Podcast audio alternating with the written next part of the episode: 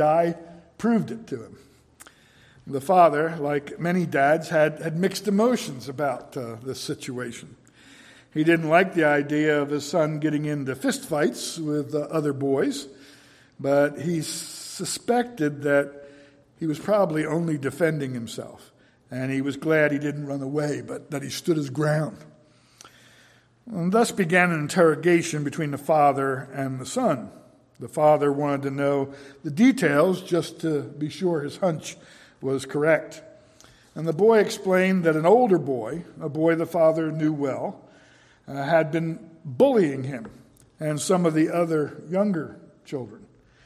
And uh, he had no choice, he said, but to defend himself. And so he lit into the bigger boy with all his might. Well, the father was uh, secretly proud of his son uh, for his courage but he couldn't help asking him, Weren't you just a little bit afraid? And the boy replied, No, I knew Norman, his much bigger brother, was just around the corner, and that if I yelled, he'd come and help me. So I had no fear because I knew Norman was right nearby.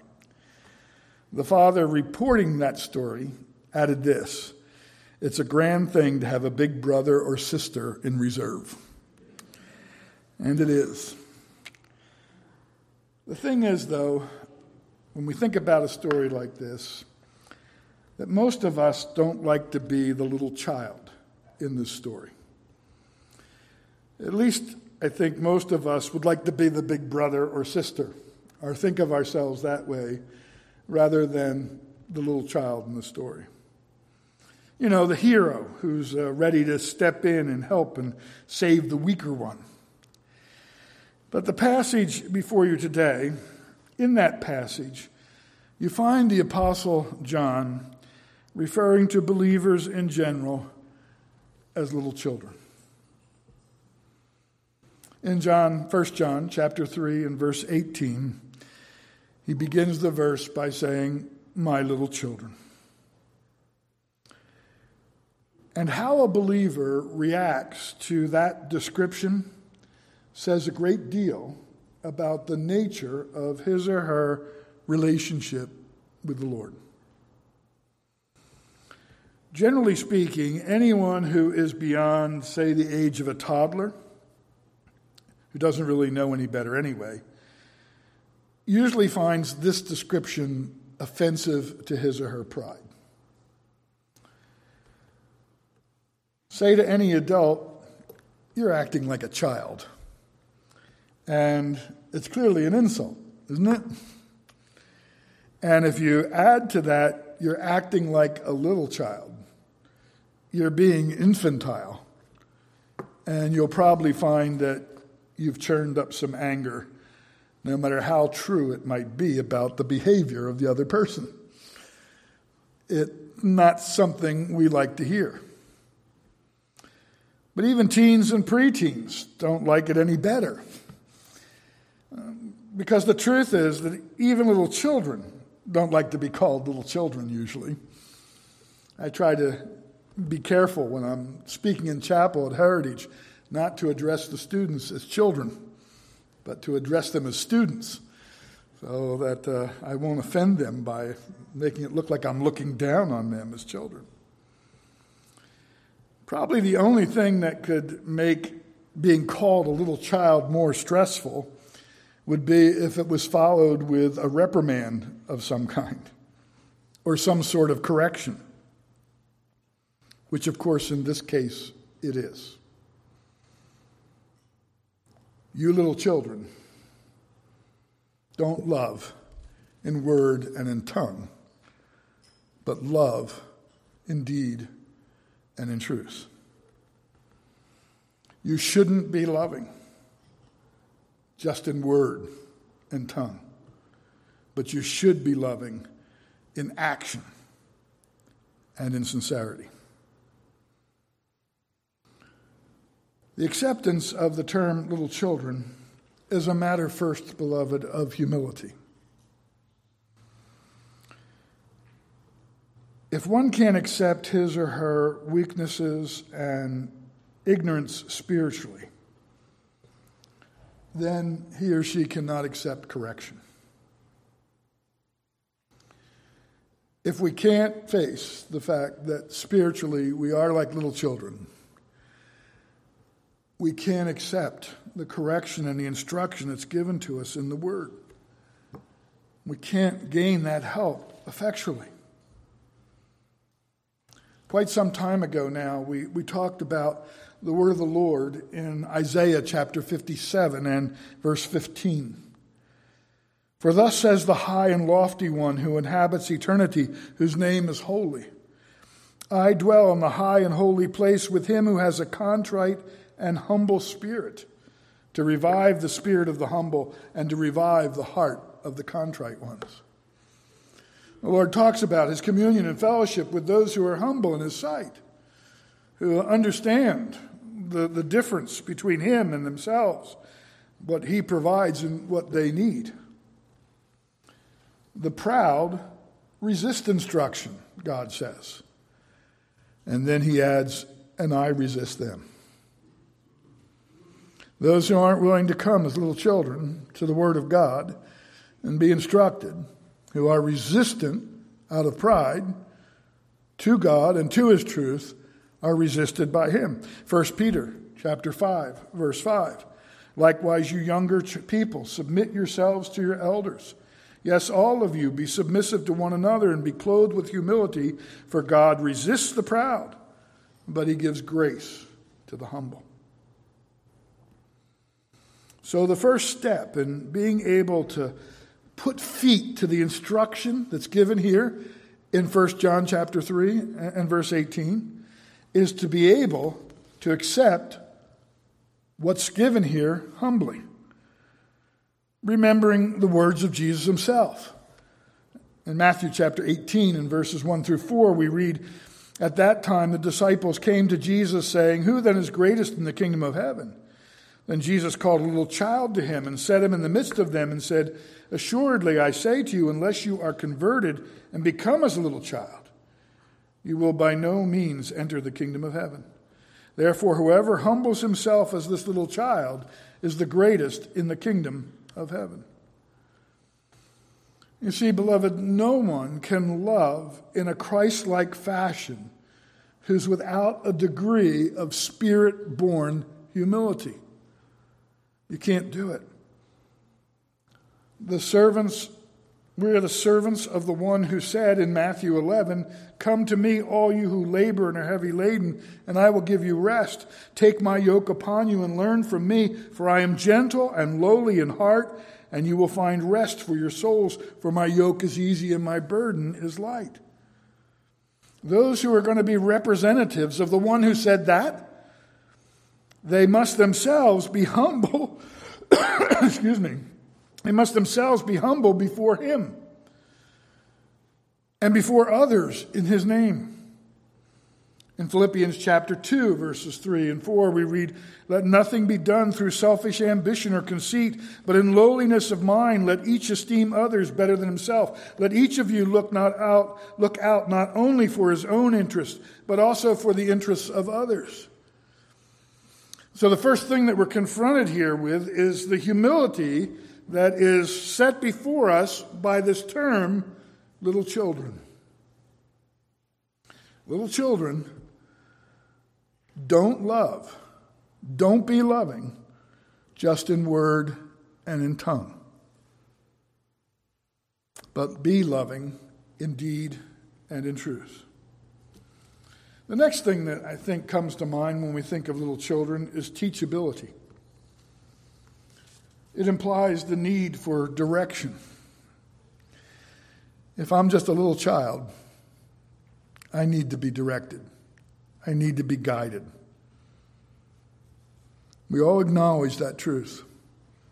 Proverbs 22, verse 6 says, Train up a child in the way he should go, and when he is old, he will not depart from it that implies the need of children to be instructed and guided and, and told what needs to be done. In Ephesians 6 4, we're told, And you fathers, do not provoke your children to wrath, but bring them up in the training and admonition of the Lord. Train them, instruct them, correct them, and bring them along. Little children need guidance and direction. And this education includes discipline, which is a sign of love and sincerity in instruction.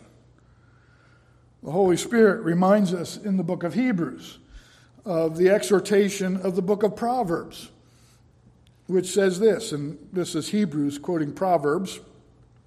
Hebrews chapter 12, verse 10, verse 5. My son, do not despise the chastening of the Lord, nor be discouraged when you are rebuked by him. For whom the Lord loves, he chastens and scourges every son whom he receives. If you endure chastening, God deals with you as with, a son, with sons. For what son is there whom a father does not chasten? But if you are without chastening, of which all have become partakers, then you are illegitimate and not sons. Furthermore, we have had human fathers who corrected us, and we paid them respect. Shall we not much more readily be in subjection to the Father of spirits and live?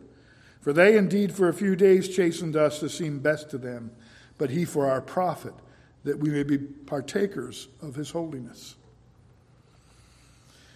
Beloved, in this situation, you and I are more inclined by nature to be satisfied with loving in word and tongue than to be loving others with sacrificial actions and sincerity. It's just the truth about us. It's just who we are. And this is the instruction of the Word of God to us as little children that that is not sufficient. And we need to understand that just having uh, the Word and just having a tongue of sympathy is not sufficient in and of itself. And John gently reminds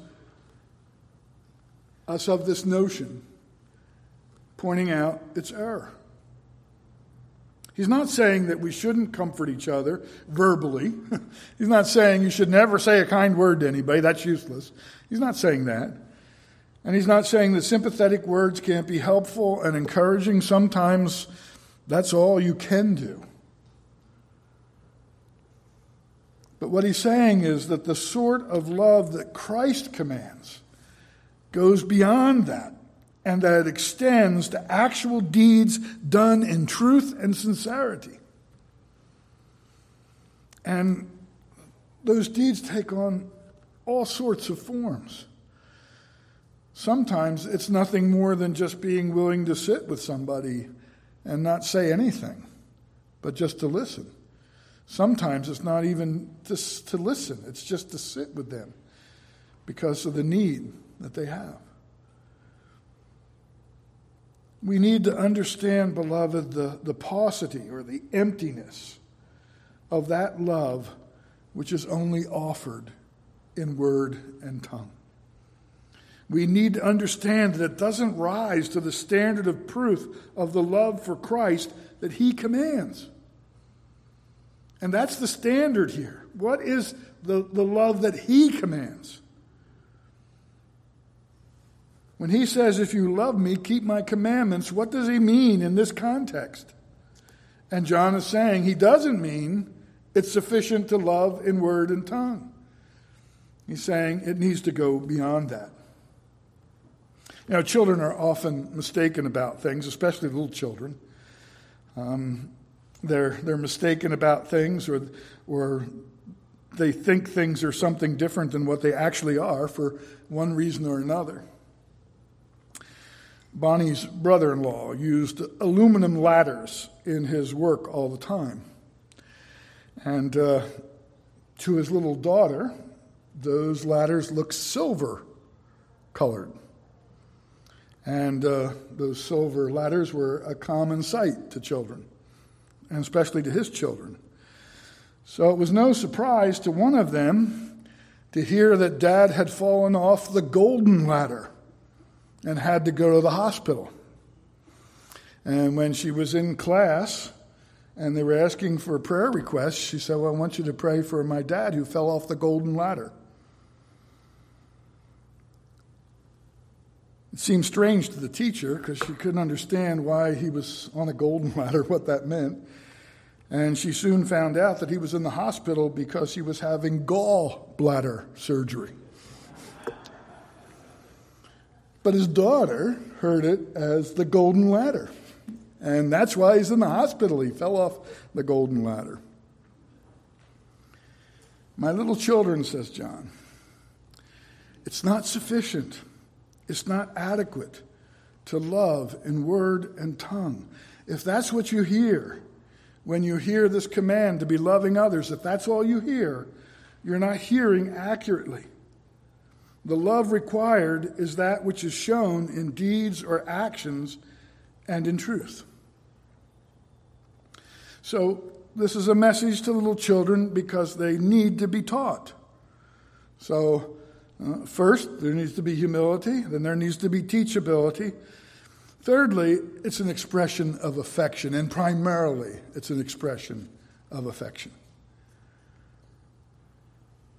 It's corrective but it's not meant to be peevish.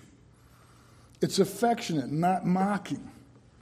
He's not saying, All right, you little children, stop loving just in tongue and, and in word, and love in deed. It's not what he's doing. He's, he's using a, an affectionate term here, not to mock, but to draw them in.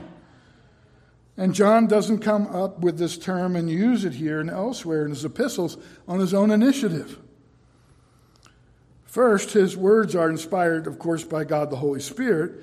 And secondly, he's using a term he heard and learned elsewhere. In fact, it's only used twice like this outside of the writings of John. One of those places is used by the Apostle Paul, and that's in Galatians chapter 4 and verses 19 and 20, where Paul says to the Galatians, my little children, for whom I labor and birth again until Christ is formed in you.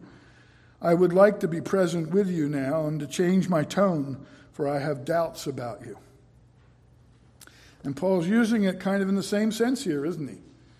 This is a reprimand that Paul's bringing.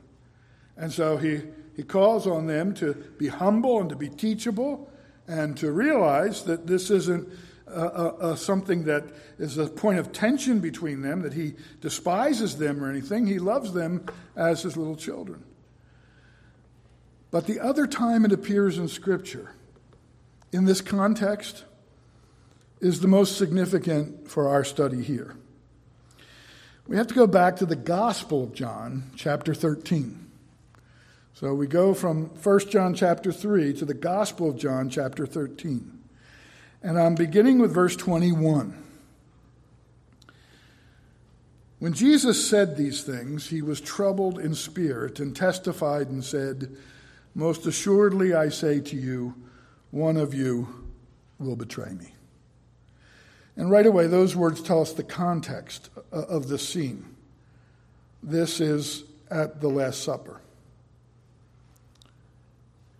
Then the disciples looked at one another, perplexed about whom he spoke.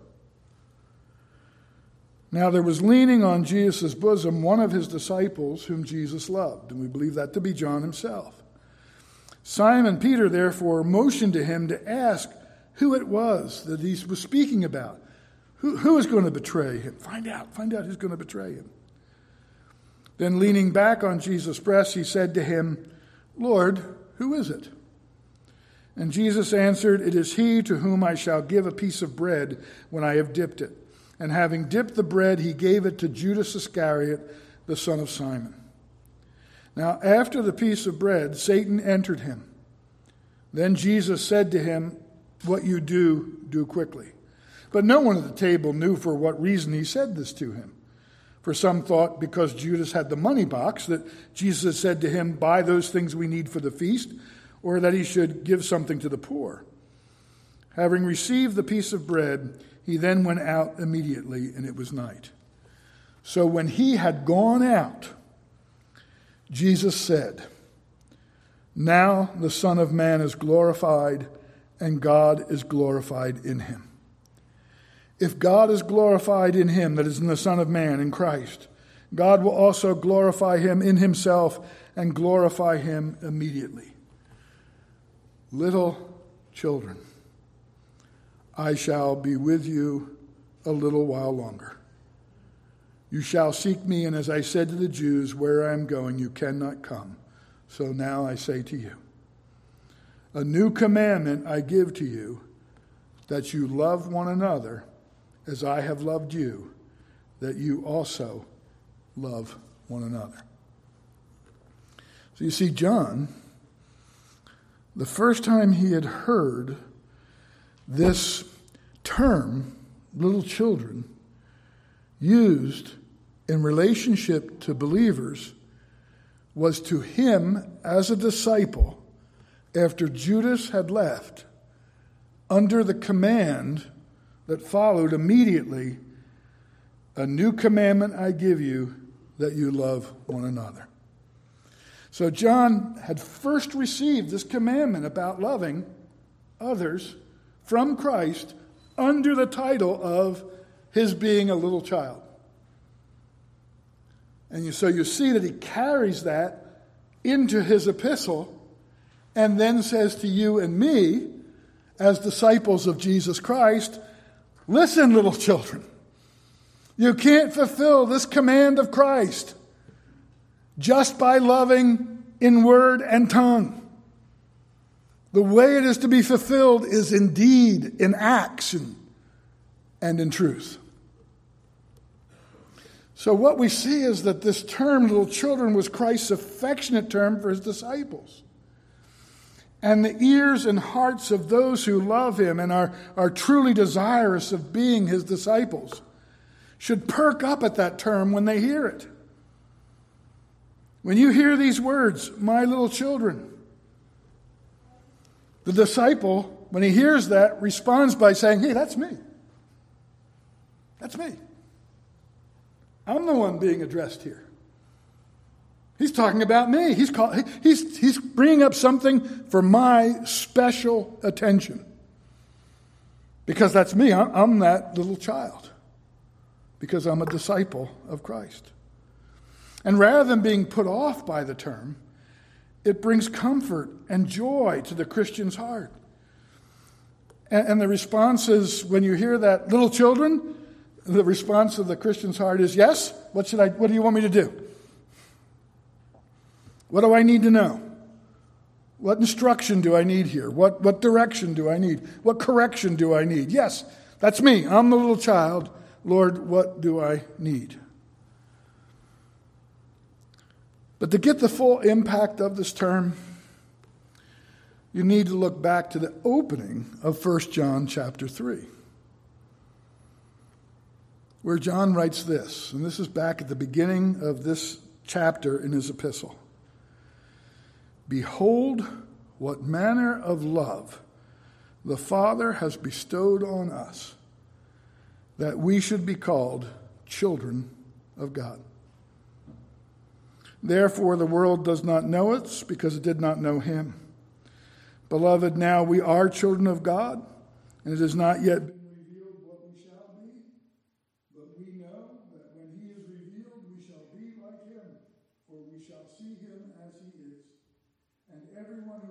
hope in him purifies himself just as he is pure. And here you see, beloved, being a little child is in no way demeaning or hurtful. On the contrary, to be tenderly, to be the tenderly loved child of God is a distinction and a grand one at that by your redemption, you are recast, as it were, in the image and by the work of in his image and by the work of sanctification. That image is worked into you. And that's what's being called for here is that work of sanctification being worked into you.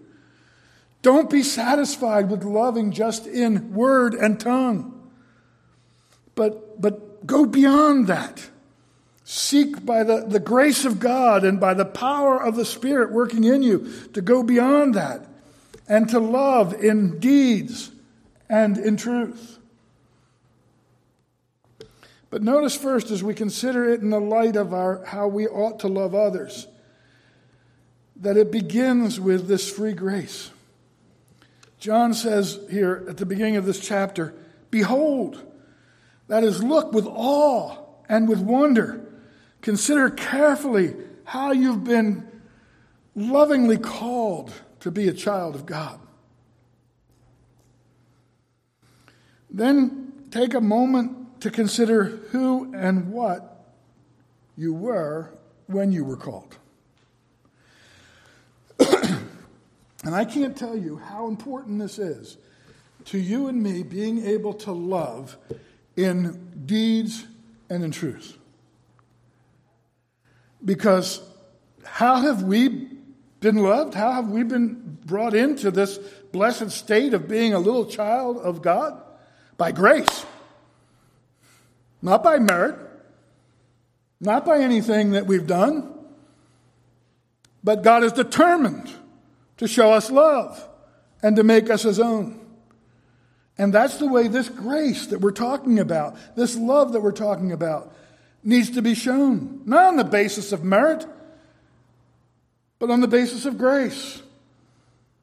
So we go about doing these deeds in sincerity and truth because we do it out of a spirit of love according to the love with which we've been loved. And then when did we possess this love? We were already pretty good in ourselves. I was already halfway there. And uh, I really wanted to be good. And uh, I was trying to be a good person, and God came along and said, Look how good he's trying to be. I better help him along a little bit and make him a really good person. Is that the way it worked for you? Or were you an enemy of Christ, of God's, and of his kingdom? And he called you and changed you.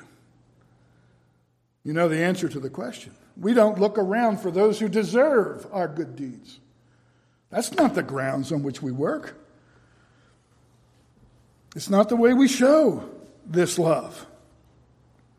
And then, thirdly, remember that you've received this loving and attention and mercy not for your own sake. It never was for your sake. It was always, beloved, for Christ's sake. So when you look at that person who needs your love, not in word and tongue, but in deed and sincerity, remember it's not for their sake, it's for Christ's sake that you're loving them.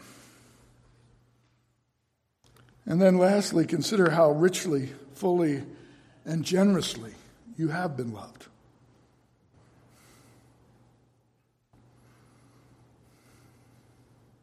How would it be for you and me if the Lord looked on us and said, if they were only a little better, I could love them more?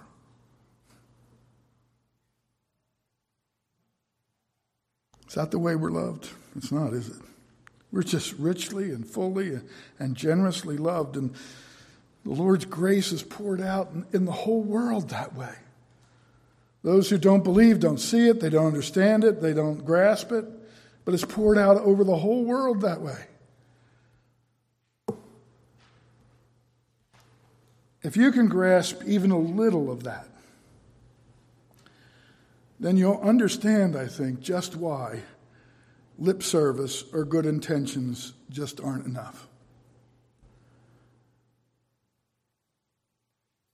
And how important it is that if you and I are truly his little children, that we be careful to love one another and others, not in word and tongue alone, but in deed and in truth, as he commands. You know, it's said of John that in his final years, and we believe that he lived to about 100, he couldn't preach long sermons. But he'd come in among the people of God, and everybody was thrilled to have John there. He was the last of the living apostles. And the one thing he could say, even in his old age, was, My little children, love one another. And that was the sermon he preached in those churches that he went to, or when believers would come to visit him and ask for some word of wisdom. John would say, My little children, love one another. And why? Well, because before you and me, beloved, is the one who acted not in word or tongue alone, but by acts of love beyond human imagination. And no one who understands the depths of the love of Christ in those actions doubt in those actions doubts the truth of his affection.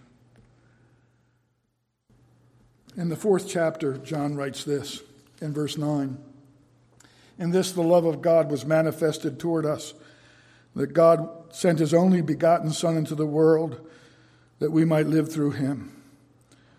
In this is love, not that we loved God, but that he loved us and sent his Son to go, Oh, I'm so sorry for you. I feel so badly for you. That's not it, is it? But that he loved us and sent his Son to be the propitiation for our sins. Beloved, if God so loved us, we also ought to love one another. The argument is irresistible and overwhelming. It is clear if we catch the inspiration of the dispensation under which we live, we must be filled with love one to another.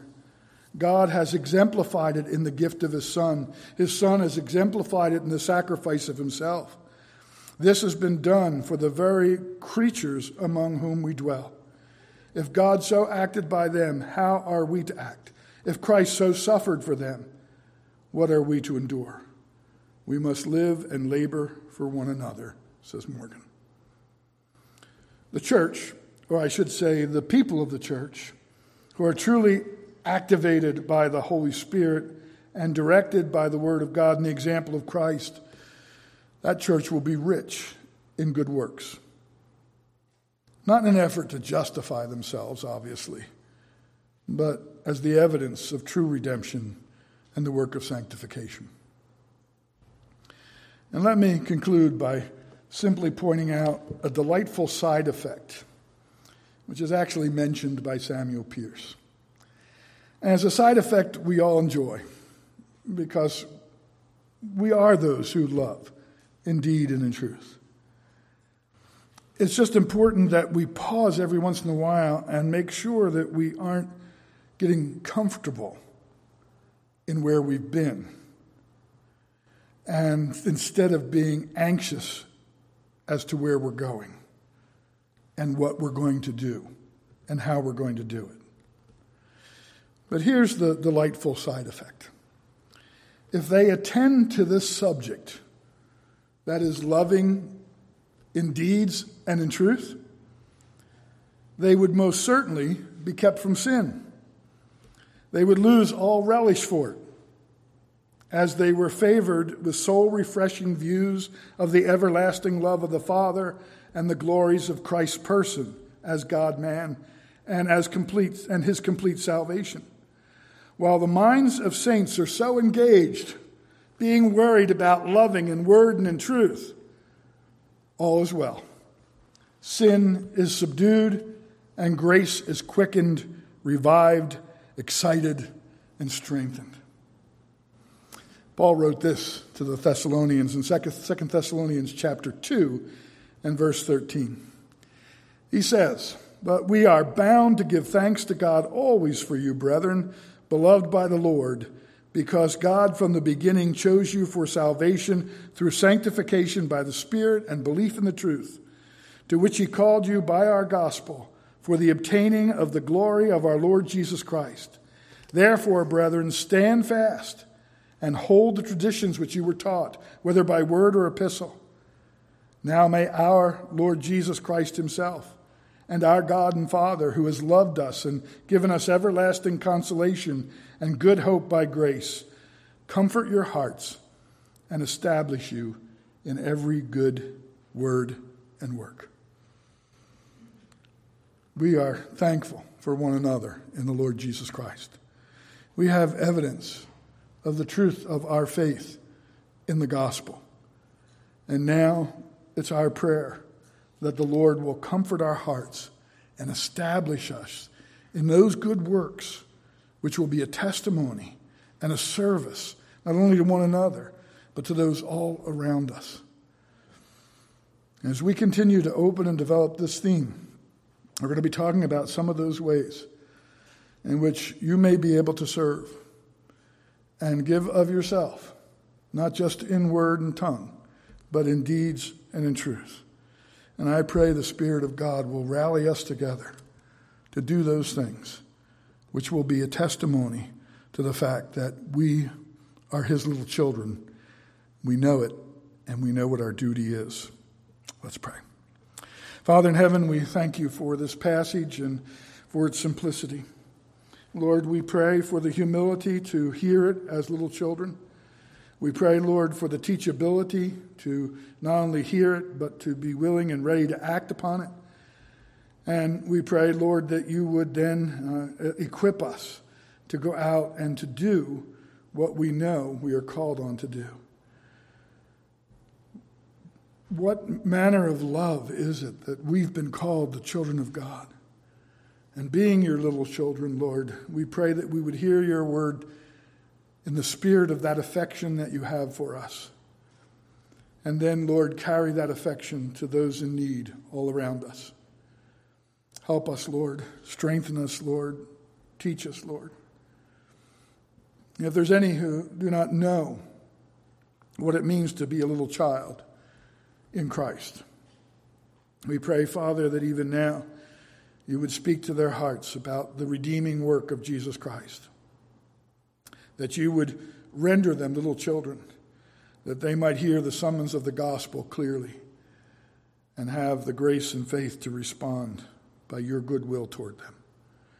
Thank you, Father, for hearing our prayers. Lord, bless us. Help us to move forward, Lord, in a way that glorifies you and fulfills the command which you've laid upon us as your little children. For we ask it in Jesus' name. Amen. So let's stand together and we'll turn to hymn number 532.